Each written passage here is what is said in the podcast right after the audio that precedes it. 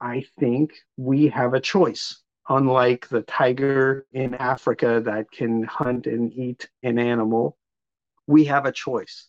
And our choices of how we've consumed our food and the decisions we've made of what we want rather than what our world needs have led us to the point where we see endless rain and endless drought and rising seas and war and chaos around the world. Caloric intake is the primer to war.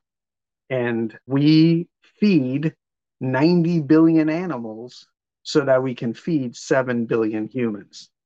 It doesn't make sense to me that we are we do the decisions we make and how we go about uh, caring for humans by not caring for other species. Welcome to Care More, Be Better, a podcast for people like you who care about the social impact of conscious companies and everyday heroes. Hear inspiring stories from those who put people and planet before profit and personal gain. You'll learn how you can make a difference, vote with your dollars, and get involved today. Here's your host, Corinna Bellizzi. Hello, fellow do gooders and friends. I'm your host, Corinna Bellizzi. Every week, I invite you on a journey to care more so that we can create a better world together. Many of you have been watching the news and hearing about the devastation that we're experiencing here on the central coast of California. We've been pummeled by back to back atmospheric rivers, a new term that I hadn't heard, a bomb cyclone that struck Capitola, placing much of that community underwater. Mudslides abound, sinkholes have appeared, school closures have been in effect, homes have been destroyed, and businesses are too. So, today I'm going to share some of that personal experience and that of a dear friend as I introduce you to Helbard Alcaceda. Helbard and his wife Camilla founded a sanctuary on the Central Coast to provide forever homes to animals that would otherwise be destined for slaughter, for the plate. Their not for profit is called Little Hill Sanctuary, and it's home to dozens of chickens and roosters, some of whom were rescued from cockfighting rings, a few turkey, pigs, sheep, goats, and also a few cats, dogs, and their human caretakers. Their slogan is Friends, Not Food. Helbart, welcome to the show. Hello, how are you? I'm good. I'm dry. I'm not flooded. I don't have a landslide on my property. So things are pretty darn good. Yeah, I'm on dry land right now too. So it's it's not that bad uh, over here where I'm at. Uh, luckily, we have an office next to the barn and uh, it's on the hill. We're called Little Hill, and it's on top of the hill. So it's the barn's about 53 years old, so it's lasted through a lot of weather. But it's muddy outside, but I'm dry inside right now. Well, I saw some local coverage where you were interviewed on what's going on at the sanctuary and a new initiative you're undertaking because of challenges that you face. But before we really dive into all of that, as a first order of business, I would like for you to talk about why you got this thing started in the first place. What is Little Hill Sanctuary all about? Originally, when we moved to this land here in Royal Oaks, California, we had not planned to do anything like this. There was no future planning of how we were going to lay everything out on the property and if we were going to have animals or we didn't even have a dog at that point. There were there was just Camilla and I. And we just happened to be driving through town one day and there was a yard sale that was happening down the road from here. And I have been a photographer for many years, and I noticed that I immediately my eyes caught some uh, vintage cameras that were sitting out on a table. So I pulled in and ran up and started looking at the cameras. And while I was looking at the cameras, a lamb ran up to me, and this ram could not have been more than three or four weeks. So I started petting this ram and I asked the people that were having this yard sale, what's the story with this lamb? And they said, oh, well, he's going to be dinner on Tuesday. And this was a Sunday. And me being vegan at the time was like, wow, that's pretty depressing. And it kind of messed with me. And Camilla and I got back in the car and we're driving off. And I look over at her and I go, I can't. I got to go back. And she goes, Yeah, we can't just leave that ram there. So we headed back and we came back with this month old lamb, and his name is Lambert. and of course, he just hung out with us on the property, and I would call out for him, and he would run up to me. And I started, I built him a little pen area, and we just watched this little guy start growing. And next thing you know, we went to get some feed for him, and next thing we know, we see some some hens at the feed store that didn't look like they were in a very good place. They were crammed in this small cage, and we got them and we brought them. And next thing you know, there was a sheep and then some goats, and and all of a sudden, I had all this cost on my hands to care for these animals and I was paying out of pocket for it and prices kept going up and we kept rescuing more animals and I went to Camilla one day and I said, "Can you ask for donations because I think we're doing all this stuff, but I'm not exactly sure what the plan is for this whole thing, like where we're going with this.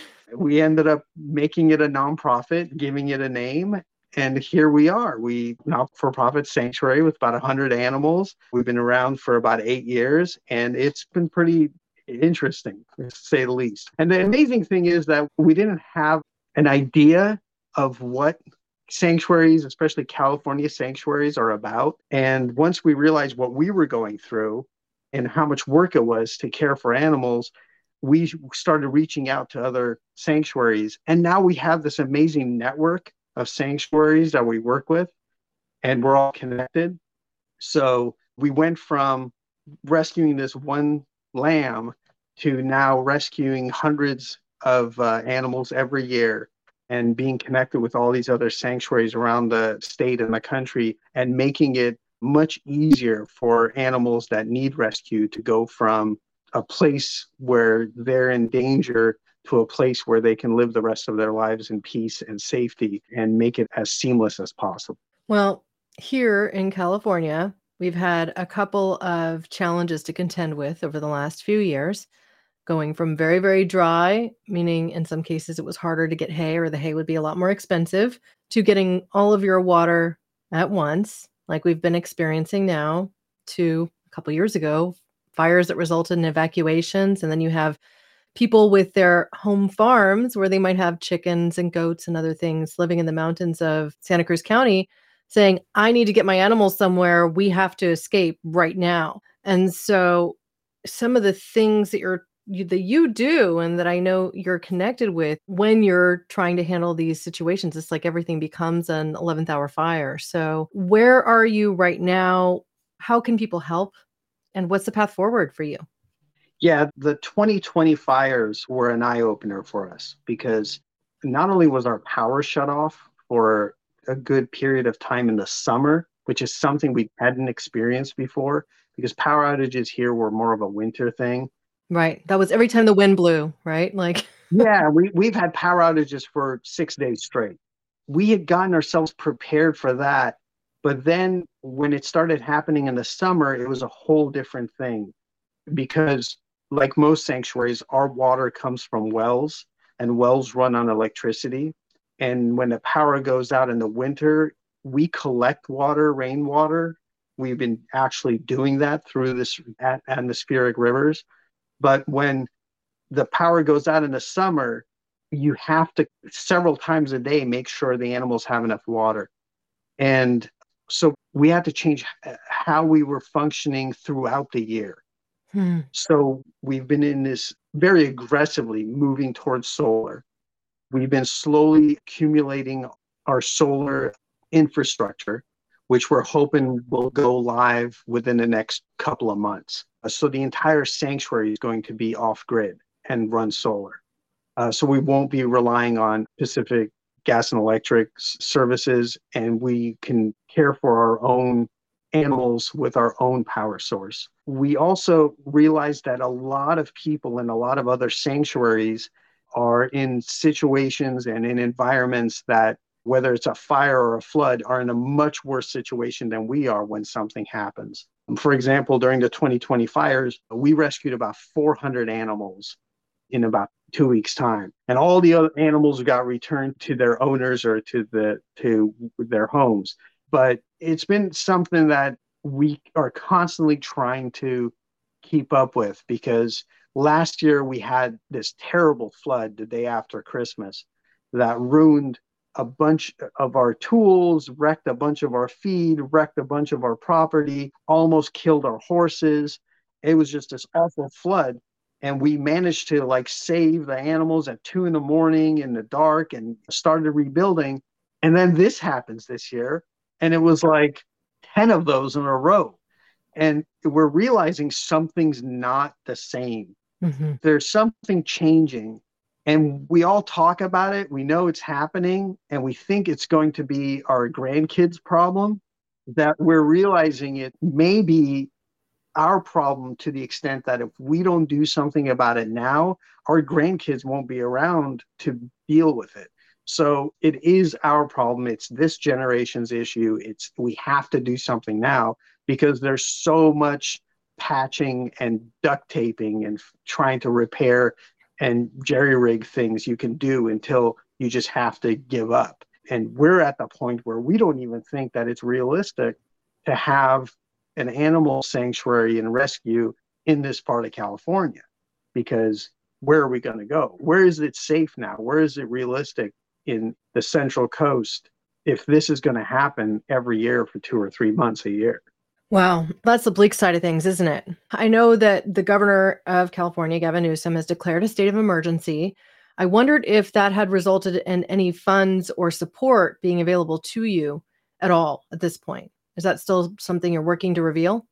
There's an odd disconnect with the government and farms. So, what happens is that this happened during COVID and it's happened in the past during the fires and with the floods when a farm requests funding for whether it's repairing their soil or any kind of damage, they get that funding. And there's organizations, whether they're government organizations or non government organizations, they get funded and things move forward. But as we learned during COVID, we're not in the same level as these farms because we don't kill our animals.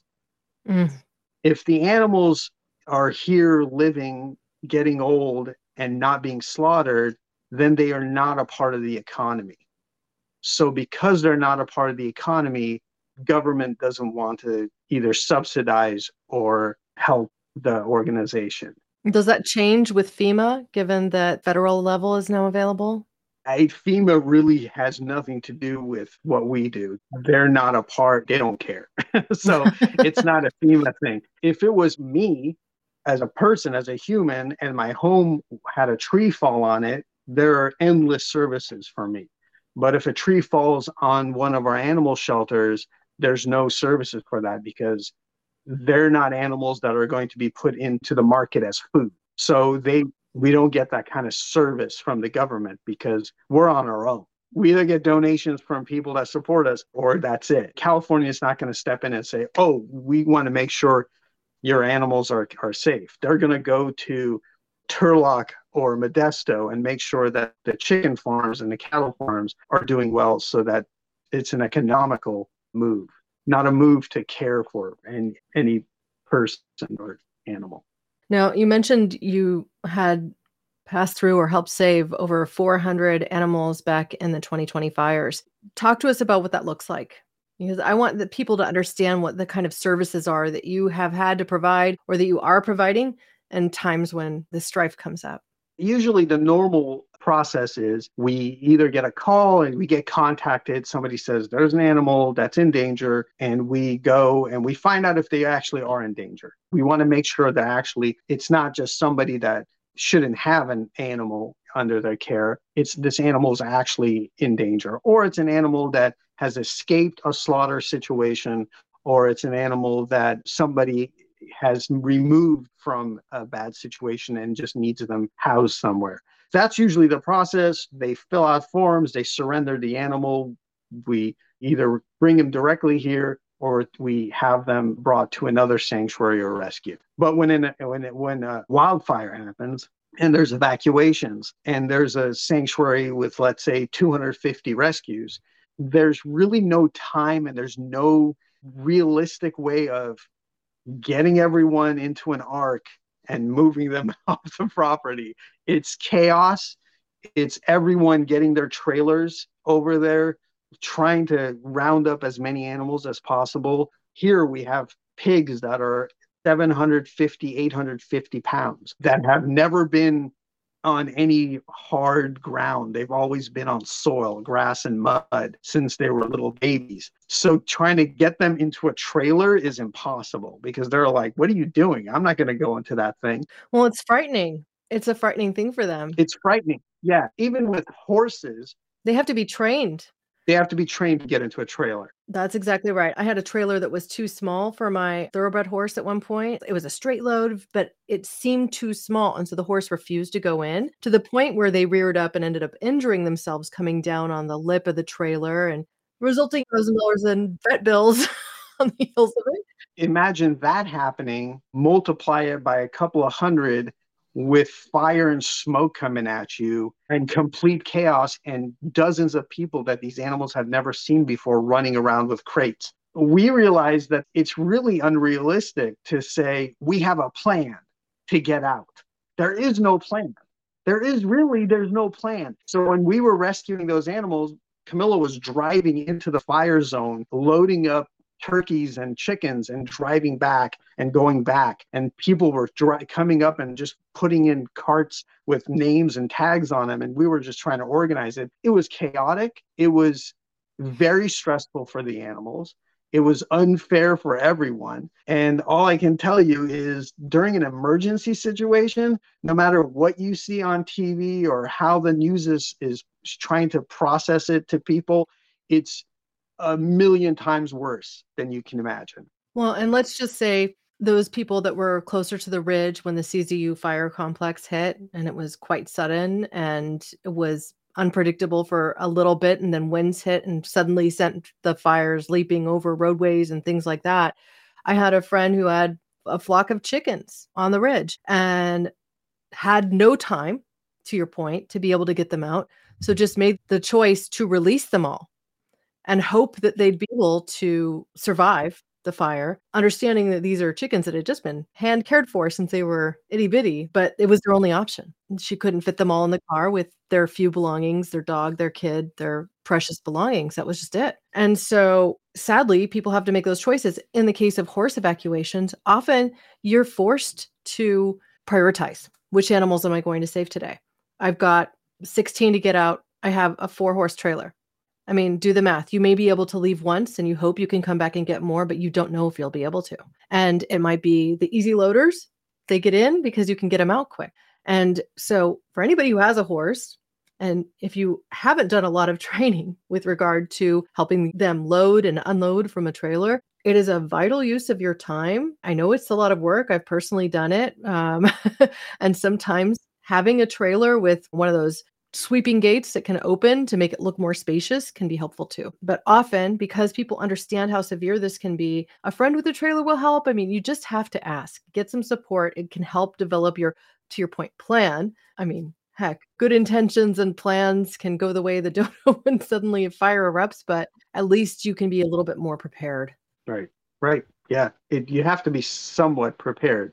It's difficult to be completely ready and I thought we were ready this year. I really thought for the water, for the mud, I thought we were ready. I did everything I could with the equipment we have. I was on the tractor for hours on end and I made sure that everything was ready. And then when the rain came, that first heavy rain came, I went out in the middle of the night, checked on everyone, and everything was perfect everything was moving the water was moving the right direction everyone was in their barns and shelters and everything was great.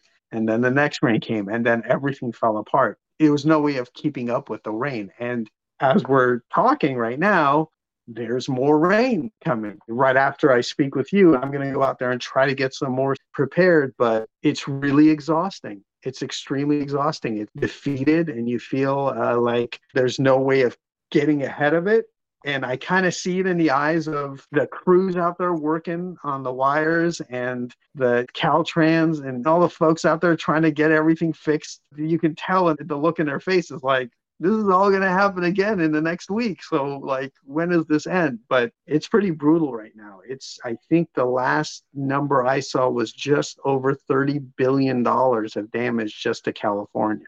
Yeah, and that's a very, very rough estimate. I will say, I think the only species that are really loving all of this is the mushrooms. I've been spending some time hiking around the neighborhood, and I'm like, wow, I don't think I've ever seen that mushroom here before.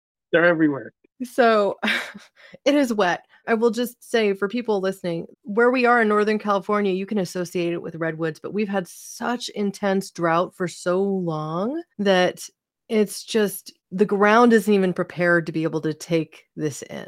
And so a lot of it is going right down the drains, and you think, okay, great, we're going to have more water and the drought will be over. But we're not even in that situation yet. So, but we get a really intense levels of rain all at once. The precipitation is that's a recent pattern. We get it all at once. And then our summers are desert like. We get almost no water between sometimes as early as March and as late as November. And so, what does that do to your ability to grow food?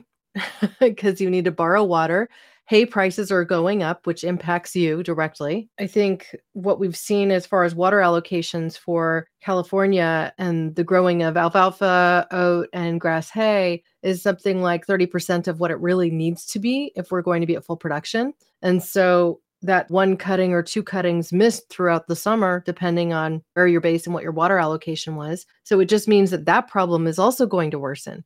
So, is there a plan at this point for what that worst case scenario is? Are you planning to relocate the farm? Is that even feasible? Relocating is an option. It's definitely something we're looking at. Where to relocate is the the real question because where is it not happening? We we're at first for a short time this last year, we were getting our feed, our bales from out of state. Mm-hmm because California was no longer had no ran out. Yeah, Oregon mostly, right? Yeah, it was coming from all the way from Utah at some point. It was coming from everywhere. And the price for a bale of grass has shot up to $31 now. It was 15 $15 just a few years ago. And like you said, those cuttings aren't happening anymore. So the number of cuttings aren't happening. So there's alfalfa and grass that you they would get five, seven, eight cuttings from. They're getting three or four if they're lucky.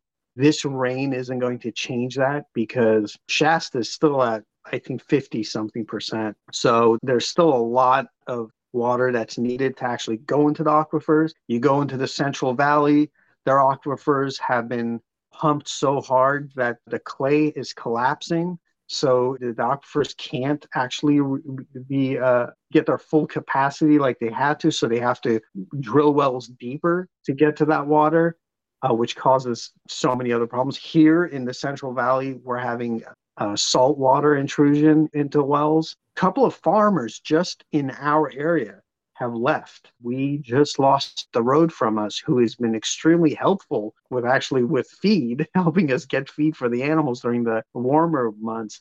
He's gone. There's erosion happening on another farm up the hill from us that is it looks like there's just canyons where they used to grow food.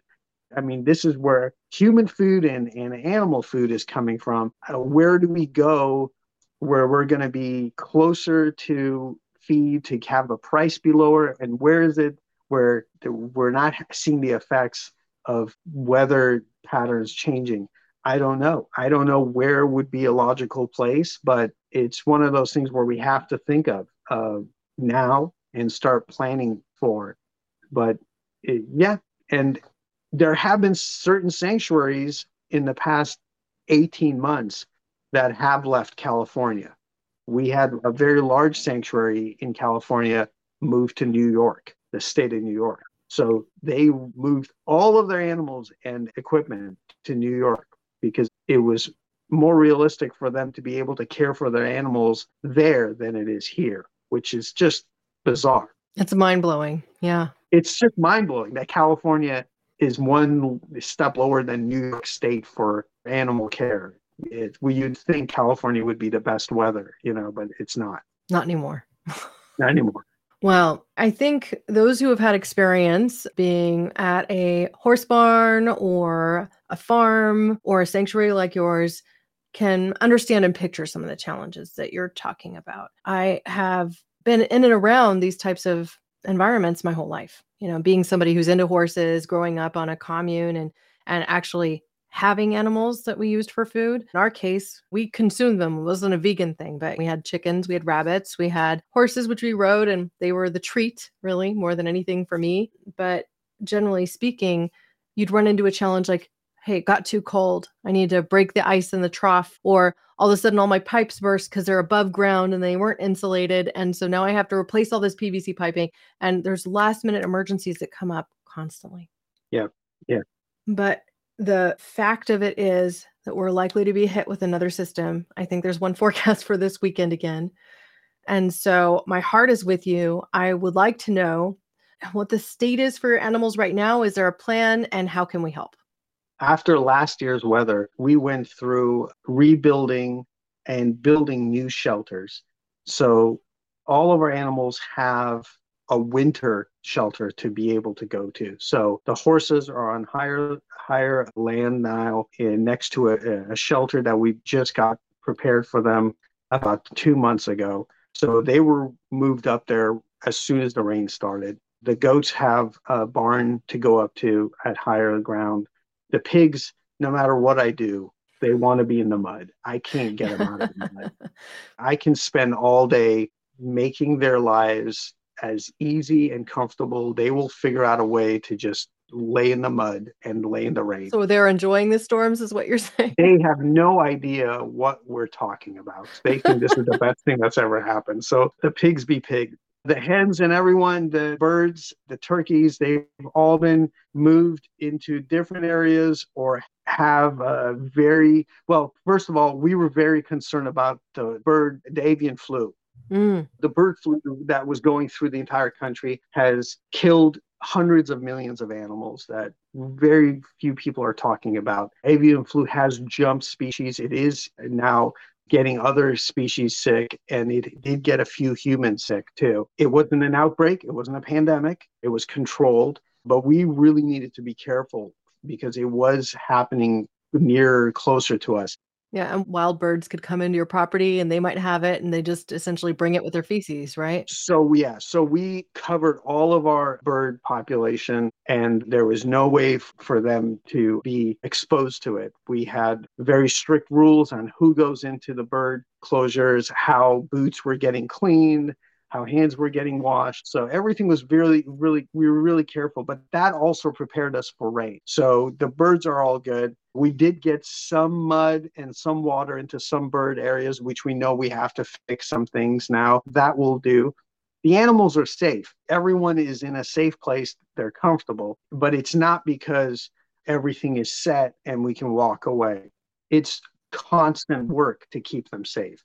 They're not in their normal areas. So it causes some confusion and stress to the animals, which everyone knows any kind of stress or confusion creates an immune system issue, which causes illness. And we were trying to avoid that as much as possible. But we're also constantly moving hay around, moving straw around, moving wood shavings around, trying to get we have tons of gravel being delivered to us all the time and base rock. We're trying to keep the pathways to the animals as accessible as possible. Right now, any kind of hill, a tractor will slide down off of it. Any kind of flat area, a tractor will sink into it. No matter what we've done, nature's winning that round. So we're basically just trying to keep the animals as comfortable and stress free and safe as possible. It's taking a lot of work, but how much we can do this and how long we can do this, it really is unpredictable. It really is unpredictable because I'm hoping in a couple of weeks things will start mellowing out and things will dry out and it'll just give us we just need about not these one day breaks that we've been getting every 4 or 5 days. We need a week. We need a full week of just everything just drying out, puddles going away so we can move equipment around and fix things. And that's very important that we need at least five or seven days. Those who follow me on TikTok or Instagram have seen some of the footage locally where I am, just showing sheets of water when we have a break in the rain, still coming down off of hillsides, storm drains that are completely full to the point where the water is just continuing down. I personally have unclogged some of the storm drains because they just got littered with debris and we were getting essentially lakes in some of the neighborhoods. So, I mean, this has been a real eye opening period for me personally, too. And I just learned today that a sinkhole erupted on Glenwood Drive, which is up the road where I used to keep my horses. So you don't know where the next challenge is going to come from. And to your point about the tractors, this means you can't be using heavy equipment in a time like this, even though it might be immensely helpful. So you're doing all of this by hand. Yeah. And by hand, meaning you can't even use a hand truck. Wheels sink into anything out here right now. A bale of mix is, you know, 70 to 100 pounds. Well, especially if it has any water intrusion, right? right, right. We've been really good with making sure our feed is dry, but it's heavy 50 pound bags of uh, feed. It's not a big deal unless you have to carry them for a very long path and in the mud. And the mud here is now at best it's like four or five inches in a lot of spots we're going at least a foot of mud that we have to walk through with with feet. So you have to wear waders not just boots it sounds like. Yes we have i have the full i have my halloween costume set for next year. I'm all ready to go. Oh dear the times we live in. I know. Well as we prepare to wrap I'm going to share a couple of things. One, I did start a fundraiser on Facebook for your sanctuary. Now it's shared on my personal page, but also on the Care More Be Better page. And so anybody who visits my page can choose to make a small donation. If they are recurring, you're actually getting matching funds from a generous donor. And so I set up a recurring donation of 25 bucks a month, but hopefully I can keep that up and keep contributing. I'm also asking for anybody from the community who's able to do so to please consider doing it. You can also start your own Facebook fundraisers if this is something that you're passionate about. And the benefit of doing that is simple. A Facebook fundraiser, they cover the 3% charges that would otherwise be taken away from Hellbard and Little Hill Sanctuary. So the money that you put forward can all go to work as opposed to just part of it. And sometimes that 3% makes a difference. Secondly, I want to say something about animal welfare in general. And this is really coming to people who are considering getting another animal in your own life. Please adopt or rescue before you go to a pet store, no matter what you're looking at. I have seen at our local shelter anything from guinea pigs to rabbits to gosh, even baby goats. so, lizards of all different sorts. We have adopted a bearded dragon, three guinea pigs. My dog is a rescue. My horse was a rescue. So, again, just think about providing that forever home to an animal in need. I just think it's the best way to do things. We don't need to go out there and get the purebred animal. There are plenty of animals that need homes. So I'm going to step off my soapbox and ask you if you'd like to leave our audience with any closing thoughts yes, my job would be a lot easier. What we do would be a lot easier if people that eat food, which is most people I know, unless you're a breatharian, right? Yes, yes. Well, yeah, we know the story behind that. If you spend some time, because we're never taught this as children, if you spend some time where and how your food is brought to you, go to farms. There's a lot of farms that are open to the public. They have days where they open their farms during the, the summer, fall months to have people go and visit. Everyone lives within 10 minutes or an hour of a farm. You can go see a farm and see what's going on. And as a vegan, I uh, suggest people go to slaughterhouses. People go visit where chickens are raised for for uh, food, and to experience that also because I know that makes a huge difference in, in how people eat. And then t- teach younger people and your children what you see and what you experience. I think my experience of rescuing animals, most of them that were going to be consumed by humans, has changed the way not only of how I act with animals, but it also changed the way of how I interact with people. I think we have a choice unlike the tiger in Africa that can hunt and eat an animal, we have a choice. And our choices of how we've consumed our food and the decisions we've made of what we want rather than what our world needs have led us to the point where we see endless rain and endless drought and rising seas and war and chaos around the world. Caloric intake is the primer to war. And we feed 90 billion animals so that we can feed 7 billion humans. It doesn't make sense to me that we are, we do the decisions we make and how we go about uh, caring for humans by not caring for other species. So just learn where your food comes from. I was just recently speaking to somebody who didn't know a lamb was a baby sheep. And to me, an adult with a family not knowing that a lamb is what we call a baby sheep, they just thought it was a different species, a, an adult species, just tells me how we've been raised and how we've been educated about food. Educate yourself about food. Know where things come from. Know what ingredients are, uh, because it makes a big difference. It makes a huge difference for everyone. Well, here, here. I have to say, I 100% agree with you. And listeners of this show, if you heard last week's episode with David Moscow, he talks about the fact that he has had to dispatch numerous animals I know you might use a different word for that. And in his travels, as he has produced a show from scratch and also written the book from scratch. And it has dramatically decreased his consumption of meat products as a result. He says he thinks about it now every time before he's going to eat a meal, and that mostly his plates these days are comprised of vegetation, vegetables, and mostly vegan.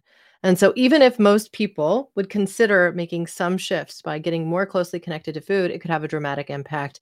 There's another of my favorite authors, Jonathan Safran Foer. He is a vegan author. He wrote Extremely Loud and Incredibly Close, some other books that have become film adaptations as well. And he has um, written a book called Eating Animals, as well as another about saving the climate. And I'm forgetting the title of it now but he wrote an essay that's included in Paul Hawken's Regeneration, Ending the Climate Crisis in One Generation. And in that essay says if you can just go vegan before dinner, like no animal products before dinner, that it would ultimately make a huge difference and the number of animals that are consumed, that are farmed for our climate, for our health, that all of these things can come together. And there is a health reason for doing this as well. So if that isn't enough to convince you, then think about this. The fact is that when you consume more meats, you produce more advanced glycation end products, which age you prematurely and which can actually impact your health in a very negative way with time. And so I know there are movements out there like the carnivore movement, among other things. I don't even want to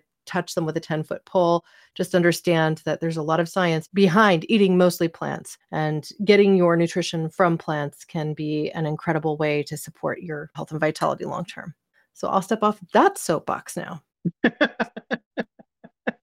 Helbard, it's such a joy to have the opportunity to finally tell your story. I've wanted to do this for some time, and I'm sorry that it had to be under such extreme conditions, so to speak. No, it's fantastic being able to talk to you and letting people know what's going on out here. And they can help, they can support us. Whether you want to support us with uh, volunteering, you can go to our website, littlehillsanctuary.org, and sign up to be a volunteer, or you can uh, donate funds. If you don't want to take the risk of donating funds, we have a wish list. So you can buy specific things for our uh, rescues that that help us every single day. So yes, it was great. And you can sponsor a specific animal from what I saw, right? Yes, yes. You can sponsor, you can yeah, it's pretty awesome. Thank you so much. I really appreciated talking to you. I really appreciate your time. Thank you so much, Helbard. As a closing reminder, the website for Little Hill Sanctuary is simply littlehillsanctuary.org. You can also find them on Instagram and on Facebook at Little Hill Sanctuary. I will be sure to include links to every website and what we talked about today in show notes. including that video feature where Hellbard was actually featured in the news. Remember when you donate on Facebook that they do cover the fees and they make it very simple to start your own campaigns. So, whether it be a charity like Little Hill Sanctuary or another that's local to your community, you can go ahead and do that to support charities that you really care about, from donating your birthday to just stepping up in a time of need. I have started a Be Better challenge. And so every Monday on our social platforms, we are featuring a specific topic. The first of the year was really talking about getting outside, appreciating nature. And the second was about community. And for community, I chose to support Little Hill Sanctuary. So stay tuned each Monday for that on social platforms. I hope that you'll engage and think about the things that you can do each week to care a little bit more so that we can all be better. Thank you, listeners, now and always, for being a part of this pod and this community, because together we really can do so much more. We can care more, we can be better, we can even create stronger communities and protect a whole heck of a lot of animals out there. Thank you. Thanks for listening to Care More, Be Better, a podcast for social good. To make sure you never miss an episode, subscribe, rate, and review wherever you listen to podcasts and share with your friends to help us reach more people and spread more social good.